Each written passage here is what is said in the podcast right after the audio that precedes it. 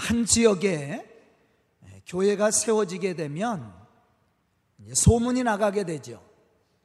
그런데 소문은 좋은 소문만 나가는 것이 아니라 좋지 않은 소문도 함께 나가게 되어 있습니다. 우리 교회가 이곳에 성전을 건축했을 때도 마찬가지입니다. 우리 교회가 좋은 교회라고 소문이 나기도 했지만 또 이상한 교회라고 소문을 내는 사람들이 있어요.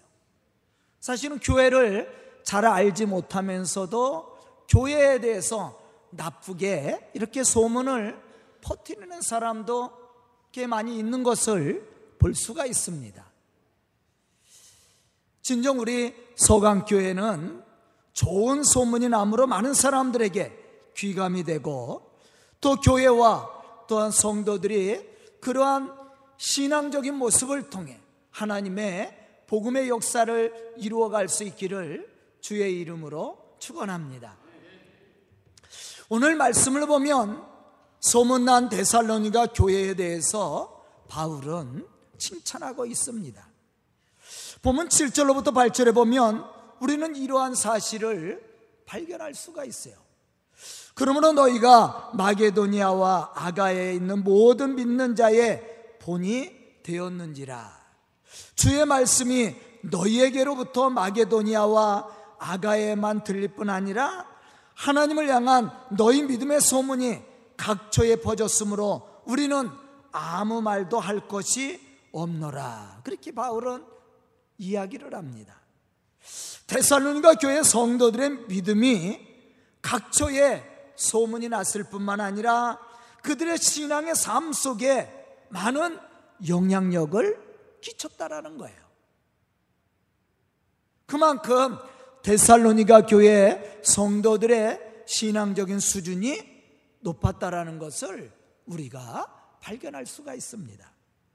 그럼 데살로니가 교회가 이와 같이 아름다운 교회로 많은 사람들에게 귀감이 되는 교회로 소문이 날 수 있었던 이유가 무엇이었을까?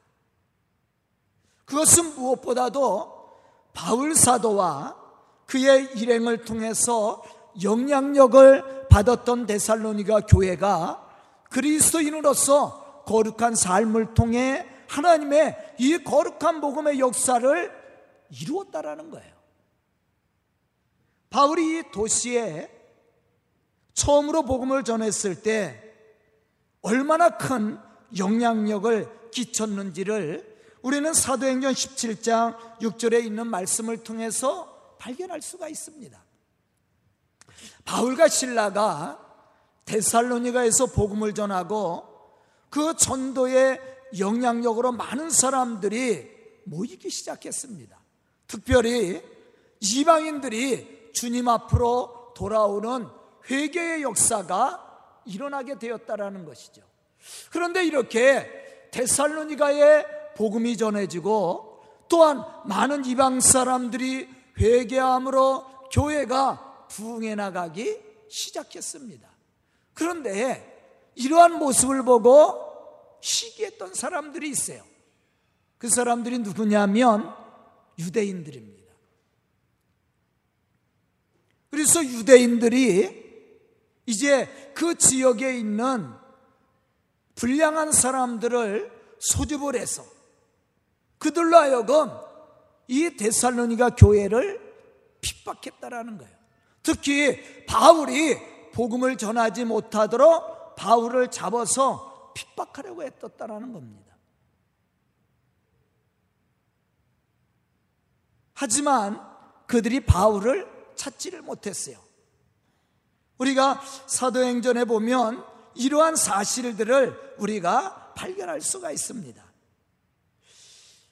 발견하지 못함에 그랬어요. 여기서 발견하지 못했다라는 얘기는 바울과 바울 일행을 찾지 못했다라는 거예요. 발견하지 못함에 야성과 및 형제들을 끌고 읍장들 앞에 가서 소리질러 이르되 천하를 어지럽게 하던 이 사람들이 여기 이름에 그랬어요. 이게 사도행전 17장에 있는 말씀입니다. 바울과 그의 일행은 찾지 못하고 바울을 도왔던 야손의 집을 습격을 해서 야손과 그의 형제들을 붙잡아다가 읍장들 앞에 세워놓고 소리질러 얘기하는 거예요. 세상을 어지럽게 하는 사람들이 여기에도 이르렀다. 여기서 천하를 어지럽게 했던 사람들이라고 했는데 이 말은 복음을 시기하고 질투했던 믿지 않은 사람들, 유대인들이 시기를 해서 이야기를 했던 내용이에요. 어쩌면 욕하는 내용이도, 내용일 수도 있거든요. 만약에 우리가 나가서 복음을 전하는데 옆에 있는 사람들이 우리를 향해서 사람들을 향해서 이 사람들이 우리 마을을 어지럽게 하는 사람들이라고 이 사람들 복음 못 전하게 해야 된다고 만약에 그렇게 여러분들을 향해서 이야기를 한다면 여러분들은 기분 좋게 받아들이겠어요? 아니겠죠. 마찬가지예요. 바울과 바울 일행이 데살로니가에서 복음을 전했을 때 그들을 핍박하는 유대인들이나 이방인들이 그들을 향해서 어떻게 여겼냐면 천하를 어지럽게 하는 사람이라고 이야기를 했다라는 거예요. 하지만 이와 같은 욕이 그 당시 그리스도인들이 그 사회에 얼마나 강력한 영향력을 끼치고 있었는지를 우리가 발견해야 됩니다. 우리말 번역에는 천하를 어지럽게 하는 사람들이라고 그렇게 쓰여 있지만 영어 성경을 보면 천하를 뒤집어 놓는 사람 그렇게 쓰여져 있습니다. 천하를 뒤집어 놓는 사람. 그리스도인들이 가는 곳마다 절대 조용할 수가 없죠. 복음의 증거 앞에는 온 도시가 뒤집어져야 됩니다. 그러한 역사를 우리가 이루어 가야 되고 그러한 복음의 사명들을 우리가 감당해 나가야 돼요. 요나서 3장 5절로부터 10절에 보면 요나 선지자가 니누에에 가서 복음을 전합니다. 그런데 이 니누에라는 성은 걸어서 사흘 길을 걸어야 된다라고 그랬어요. 굉장히 큰 도시죠. 수원은 우리가 걸어서 다닌다 그러면 수원은 며칠이 걸릴까요? 아마 하루면 수원 다 돌지 않을까요? 그지요? 하루면 돌 거예요, 하루면. 그런데 니누에는 사흘길이라고 그랬거든. 그러니까 대단히 큰 도시입니다. 그런데 요나가 이 니누에 가서 복음 전할 때 사흘길을 돌아다니면서 복음 전한 게 아니라 그냥 하루만 전했어요. 그것도 열심히 전한 것이 아니라 대충 사람들이 듣던 말던 자기 소리만 한 거예요. 사람들을 붙들고 니누의 성이 40일 있으면 하나님이 심판해서 망하게 될 거라고 정확히 전한 게 아니라 자기 혼잣말로 사람들이 듣던 안 듣던 그냥 길을 가면서 외친 거예요. 그런데 니누에가 어떻게 됐어요? 뒤집어졌습니다.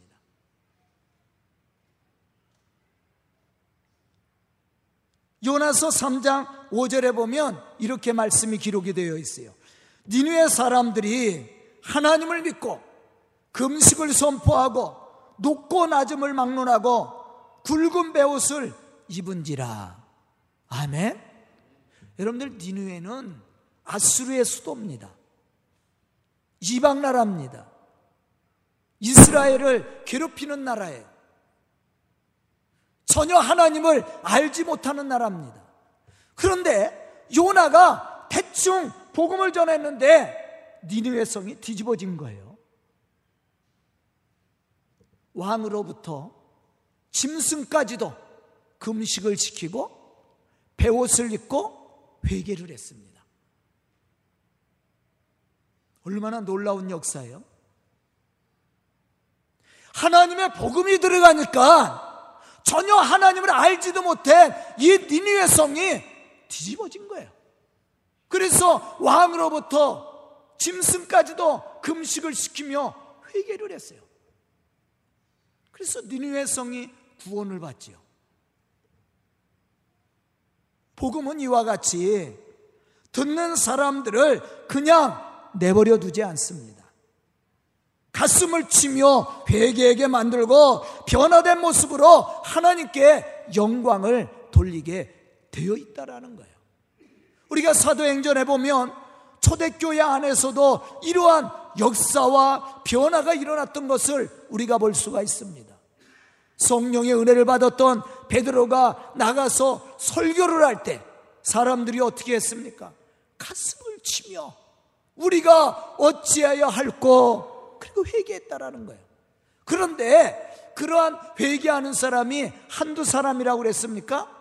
사도행전 2장에 보니까 3천 명, 5천 명 그렇게 기록이 되어 있어요. 여러분들이 예루살렘이 완전히 뒤집어진 거예요. 예루살렘 인구가 얼마나 됐겠어요? 우리 수원 인구가 130만입니다.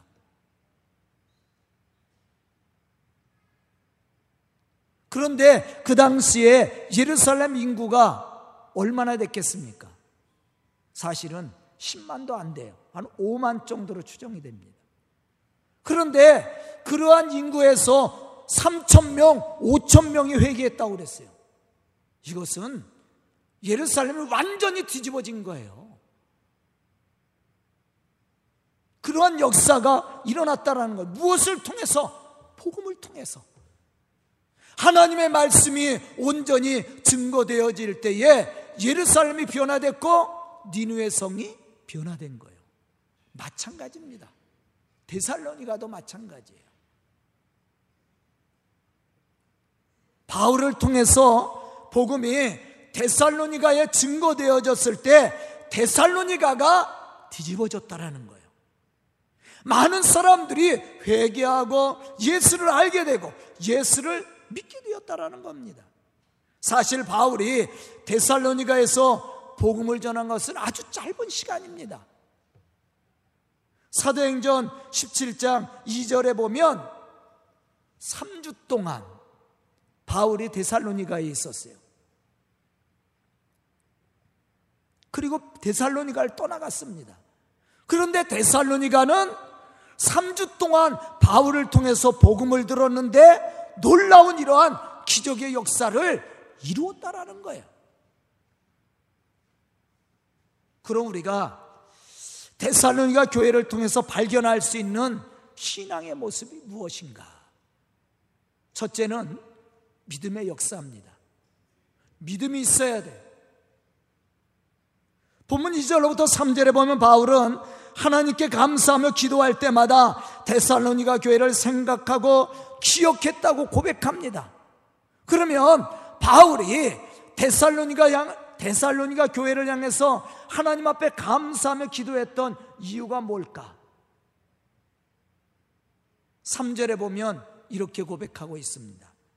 너희 믿음의 역사와 사랑의 수고와 우리 주 예수 그리스도에 대한 소망의 인내를 우리 하나님 아버지 앞에서 끊임없이 기억함이니 무엇을 기억한 거예요? 믿음입니다. 믿음. 즉 데살로니가 교회는 바울을 통해서 복음을 듣게 되었을 때 많은 핍박과 고난을 받게 됩니다. 그럼에도 불구하고 믿음을 잃어버리지 않고 믿음으로 복음의 역사를 이루어갔다라는 거예요. 바울은 이러한 데살로니가 교회를 지금 칭찬하고 있습니다. 본문 8절에 보면 바울은 데살로니가 교회를 향해서 이렇게 말합니다.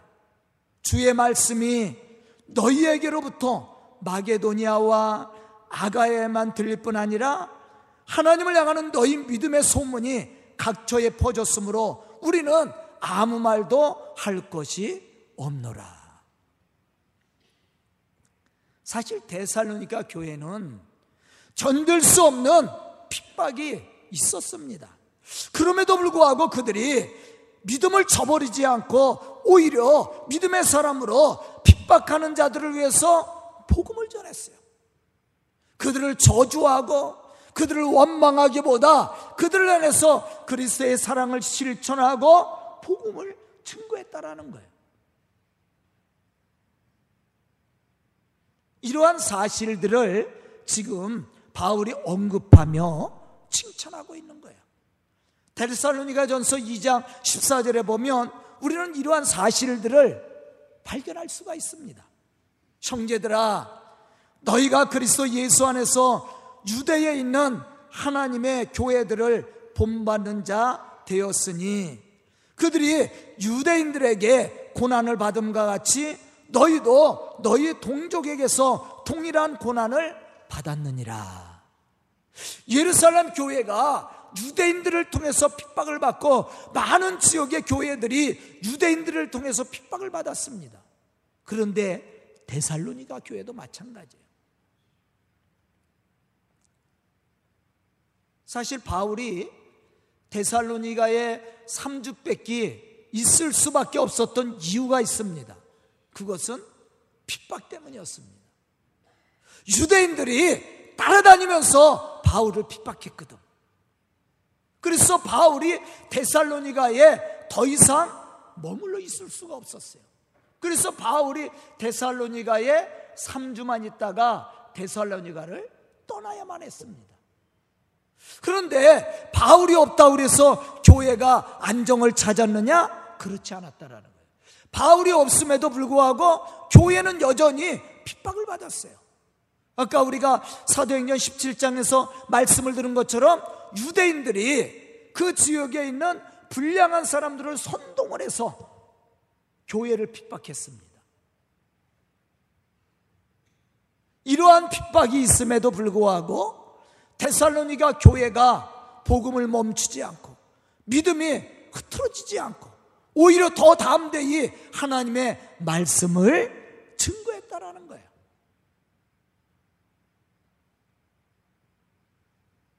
본문 6절에 보면 이러한 사실을 우리가 알 수가 있습니다. 또 너희는 많은 환란 가운데서 성령의 기쁨으로 말씀을 받아 우리 주를 본받는 자 되었느니라. 아멘. 많은 환란이 있음에도 불구하고 성령의 기쁨으로 말씀을 받아 우리와 주의 주를 본받는 자가 되었다. 저는 오늘 말씀을 듣는 우리 성도들이 이러한 신앙의 사람들이 될 수 있기를 바랍니다. 우리가 복음 전하는 것 그냥 말로만 전해서 복음의 열매가 맺어지느냐? 그렇지 않는다고 제가 수없이 얘기했을 겁니다. 복음은 삶으로 전하는 거예요.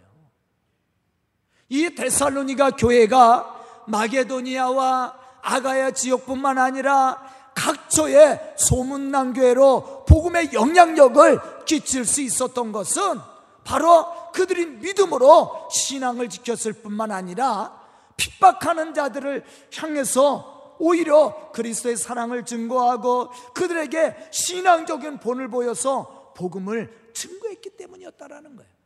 이러한 신앙이 이 마게도니아 지역뿐만 아니라 아가야 지역 그리고 각처에 소문을 나고 많은 사람들을 구원하는 역사가 일어났어요.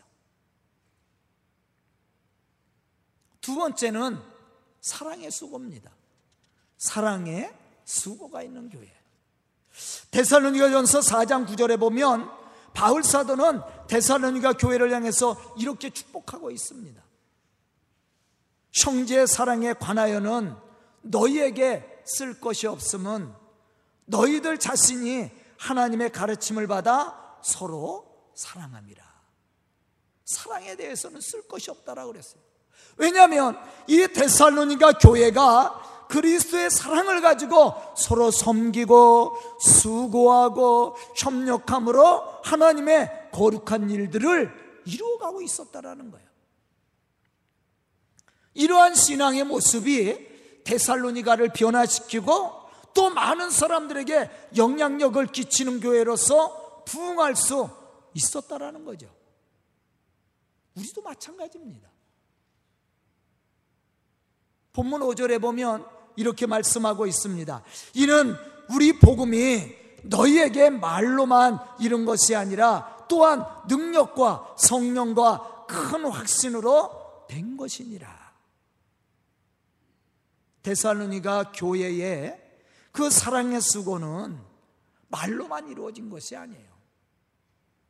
그들은 받은 바 은혜와 또한 성령의 역사와 구원의 확신을 가지고 그리스도의 사랑을 실천하고 전했다라는 사실이죠. 만약에 데살로니가 교회가 그냥 입술로만 복음을 전했다면 소문난 교회로서 많은 사람들에게 영향력을 끼쳤겠어요?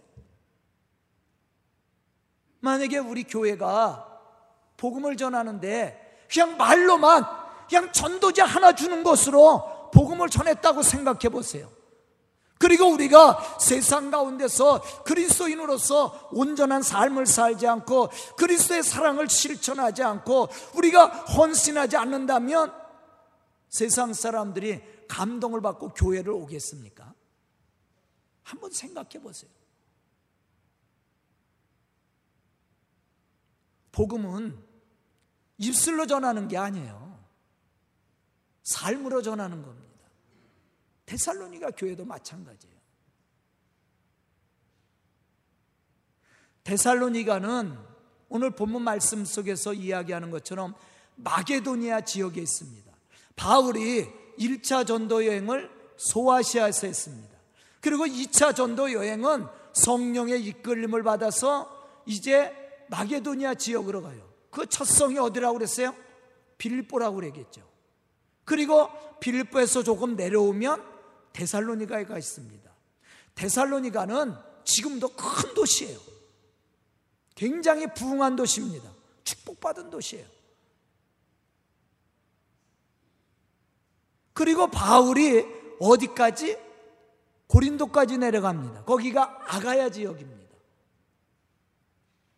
그런데 데살로니가 교회의 이러한 신앙적인 소문은 마게도인야 전 지역뿐만 아니라 아가야 전 지역 그리고 각 처마다 그 소문이 퍼져서 많은 사람들에게 영향력을 주었다라는 거예요. 저는 우리 교회가 그러한 교회가 됐으면 좋겠어요. 세상에 영향력을 끼칠 수 있는 교회. 참으로 이 교회를 바라보는 세상 사람들이 예수를 발견하고 예수의 사랑을 느끼고 예수님이 우리에게 허락하신 그 구원의 기쁨을 함께 공유하고 나눌 수 있는 교회. 얼마나 멋있는 교회예요. 그러기 위해서는 우리가 어떠한 삶을 살아야 됩니까? 그리스도의 사랑을 가지고 섬겨줘야 돼요. 그래야만이 우리가 하나님의 이 거룩한 복음의 역사를 이루어 나갈 수 있게 된다라는 것이에요. 요한일서 3장 18절에 보면 사도 요한은 이렇게 고백하고 있습니다. 자녀들아, 우리가 말과 혀로만 사랑하지 말고 행함과 진실함으로 하자. 사랑은 말로 하는 것이 아니에요. 행함으로 하는 겁니다. 어떠한 행함으로?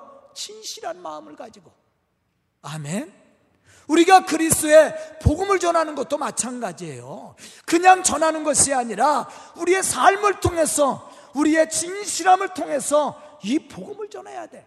그래야만이 사람들을 감동시킬 수 있고 변화시킬 수 있고 복음의 역사를 이루어 나갈 수 있게 된다라는 거예요. 바로 데살로니가 교회 사람들이 이러한 사랑의 실천을 통해서 그리스도의 사랑을 실천할 때 많은 사람들에게 감동을 주고 복음의 역사를 이루어갈 수 있었다라는 것이죠. 초대교회도 마찬가지입니다. 초대교회가 그냥 말씀만 전했어요? 아니죠. 사도행전 2장 43절로부터 47절에 보면 사도들이 어떻게 했습니까? 자기의 재산을 팔아 가난한 자들에게 나눠주고 또한 떡을 떼며 또 많은 사람들을 자기 집으로 초대해서 음식을 나누고 그들을 축복하고 섬겨주었습니다. 그때 교회가 날마다 부흥했다라는 거예요. 구원받는 사람들이 더해갔다. 그 인원이 뭐 3천 명, 5천 명이라고 이야기하고 있습니다. 먼저 사도들이 변화된 삶을 사는 거예요. 그리스의 사랑으로 그들을 섬겨 주었습니다. 그때 변화가 일어난 거예요. 제가 아까도 얘기했던 것처럼 이 데살로니가는 뭐가 많았다고 그랬어요? 핍박이 많았다고 그랬어요. 바울이 견딜 수 없어서 데살로니가를 3주 만에 떠나갔습니다. 그럼에도 불구하고 데살로니가 교회 성도들은 핍박하는 자들을 원망하고 저주한 것이 아니라 그들을 무엇으로 그리스도의 사랑으로 섬겨줬던 거예요. 핍박에도 불구하고 이러한 신앙의 모습들이 그 데살로니가 교회에는 많은 사람들을 변화시켰고 그러한 신앙의 모습을 통해서 마게도니아 지역뿐만 아니라 아가야 지역 그리고 각 처마다 소문이 나서 하나님의 복음의 역사를 이루는 축복된 교회가 되었다라는 거예요. 저는 오늘 말씀을 듣는 우리 성도들이 이러한 믿음의 사람들이 되어서 하나님의 거룩한 복음의 역사를 이루고 교회 부흥을 일으켜가는 그러한 믿음의 성도들이 다 될 수 있기를 주의 이름으로 축원합니다. 세 번째는 구원의 확신이 있어야 됩니다. 우리에게 구원의 확신이 없으면 복음 전하지 못합니다. 오늘 보면 3절에 보면 이렇게 말씀하고 있습니다. 우리 주 예수 그리스도에 대한 소망의 인내를 우리 하나님 앞, 우리 하나님 아버지 앞에서 끊임없이 기억함이라. 소망의 인내요. 즉 그들이 하늘에 대한 소망의 인내가 있었다라는 이야기는 뭘 얘기합니까? 구원의 확신이 있었다라는 거예요. 핍박이 있음에도 불구하고 믿음이 흔들리지 않는 분명한 신앙관이 구원관을 가지고 있었다라는 겁니다. 왜 우리의 신앙이 흔들립니까? 왜 핍박이 오고 삶의 고난이 오면 불평하고 원망하게 됩니까? 이유는 단 한 가지예요. 믿음이 없어서 그렇습니다. 믿음이 없으면 우리의 신앙의 시선은 빼앗기게 되어 있어요. 우리 마음도 빼앗기게 되어 있습니다. 그러나 구원에 대한 확실한 증거가 있다면 마음을 빼앗기지 않아요. 흔들리지 않습니다.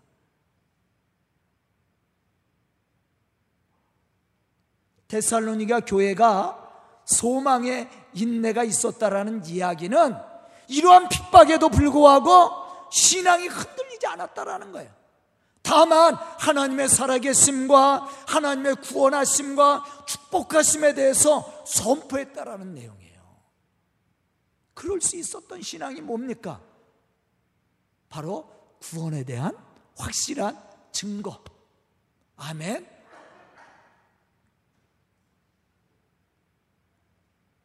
사도행전 7장 60절에 보면 스데만 집사가 순교당하는 모습이 기록이 되어 있습니다. 스데반 집사는 군중들 앞에 끌려 나와서 돌에 맞아 순교했습니다. 그런데 말씀을 보면 스데반 집사의 얼굴에는 기쁨이 있었다라는 거예요. 천사와 같은 얼굴을 가지고 있었다라고 그랬습니다. 그럴 수 있었던 이유가 뭐예요? 스데반 집사가 돌에 맞아 순교당할 때 스데반 집사의 눈은 어디를 향해 있었습니까? 그 말씀에 보면 하나님 보좌 우편에 앉아 계신 예수 그리스도를 바라보고 있었다라고 그랬어요. 그 말은 무엇을 얘기하냐면 그는 구원에 대한 확실한 믿음이 있었던 사람이에요. 그렇기 때문에 그 돌에 맞아 죽을 때, 순교당할 때 그것을 고통을 느끼기보다 오히려 그 영광의 기쁨을 맛보았다라는 거죠. 그게 바로 신앙입니다. 데살로니가 교회도 마찬가지예요. 바울이 얘기한 것처럼 많은 핍박이 데살로니가 교회에 있었어요. 그럼에도 불구하고 그들이 신앙이 흔들리지 않고 하나님의 복음의 역사를 이름으로 각처에 영향력을 끼칠 수 있었던 것은 바로 이러한 구원의 확신이 있었기 때문이었다라는 사실입니다. 우리도 마찬가지예요. 여러분들 보세요.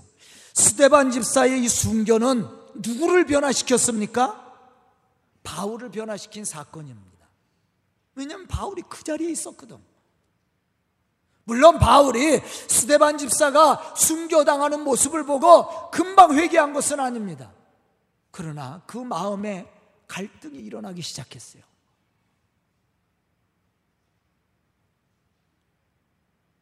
여러분들 핍박을 당하면 괴로워하고 힘들어야 되잖아요. 그래야 핍박하는 사람들이 거기서 쾌감을 느끼거든. 그런데 한번 생각해 보세요. 핍박을 하고 못 살게 구는데 오히려 우리를 축복하고 우리에게 선을 베풀고 우리에게 아주 은은한 이런 미소를 띄워봐요. 그거보다 무서운 존재가 어디 있어요? 두려운 겁니다. 스테반 집사의 순교는 바울을 두렵게 만드는 거예요. 그러한 바울이 다메섹 도상으로 가다가 예수님을 만남으로 완전히 변화되게 되는 겁니다. 그러한 바울을 통해서 하나님은 세계 선교를 이루었어요. 데살로니가 교회가 바로 그런 교회였어요. 핍박이 있었음에도 불구하고 그들이 그리스도의 사랑을 가지고 수고하며 헌신하며 오히려 핍박하는 자들을 섬겨 주었어요. 이러한 신앙의 모습이 데살로니가를 변화시켰을 뿐만 아니라 마게도니아 전 지역과 아가야 지역 그리고 각처에 소문이 나서 많은 지역에 영향력을 끼치는 축복된 교회가 되었다라는 거예요. 저는 오늘 말씀을 듣는 우리 성도들이 이러한 구원의 확신을 가지고 주의 거룩한 역사를 이루어 나갈 수 있기를 주의 이름으로 축복합니다. 예수님이 우리에게 말씀한 것처럼 원수를 사랑하고 저주하는 자를 축복하라고 그랬어요. 바로 데살로니가 교회가 이러한 예수님의 말씀을 가지고 실천했던 교회예요. 이러한 실천을 통해서 소문난 교회로서 세상에 영향력을 끼침으로 하나님의 이 구원 역사를 이루어가는 축복된 교회로 지금까지 우리에게 증거되고 있습니다. 저는 오늘 말씀을 듣는 우리 성도들이 바로 이러한 믿음의 사람들이 되어서 하나님의 구원 역사를 이루어가고 복음의 열매를 맺을 뿐만 아니라 하나님이 우리에게 맡겨주신 이 교회를 풍시켜가는 그러한 믿음의 좋은 일꾼들이 될 수 있기를 주의 이름으로 축원합니다. 기도드리겠습니다. 은혜로우신 아버지 하나님 감사합니다. 데살로니가 교회를 통해 우리가 어떠한 신앙의 모습으로 주님 맡겨주신 복음의 사명을 감당해 나갈지를 다시 한번 결단하게 해주시니 감사합니다. 이 시간 말씀을 듣고 결단한 우리 성도들 하나님의 좋은 일꾼이 되어 하나님을 영화롭게 할 뿐만 아니라 세상에 영향력을 끼치는 믿음의 사람으로 주의 복음의 역사를 이루어가는 믿음의 좋은 일꾼들이 되게 하여 주시옵소서 우리 성도들을 통해 이 교회가 부흥케 해주시고 주의 놀라운 역사들을 이루어갈 수 있도록 축복하여 주시옵소서 예수님의 이름 받들어 축복하며 기도드리옵나이다. 아멘.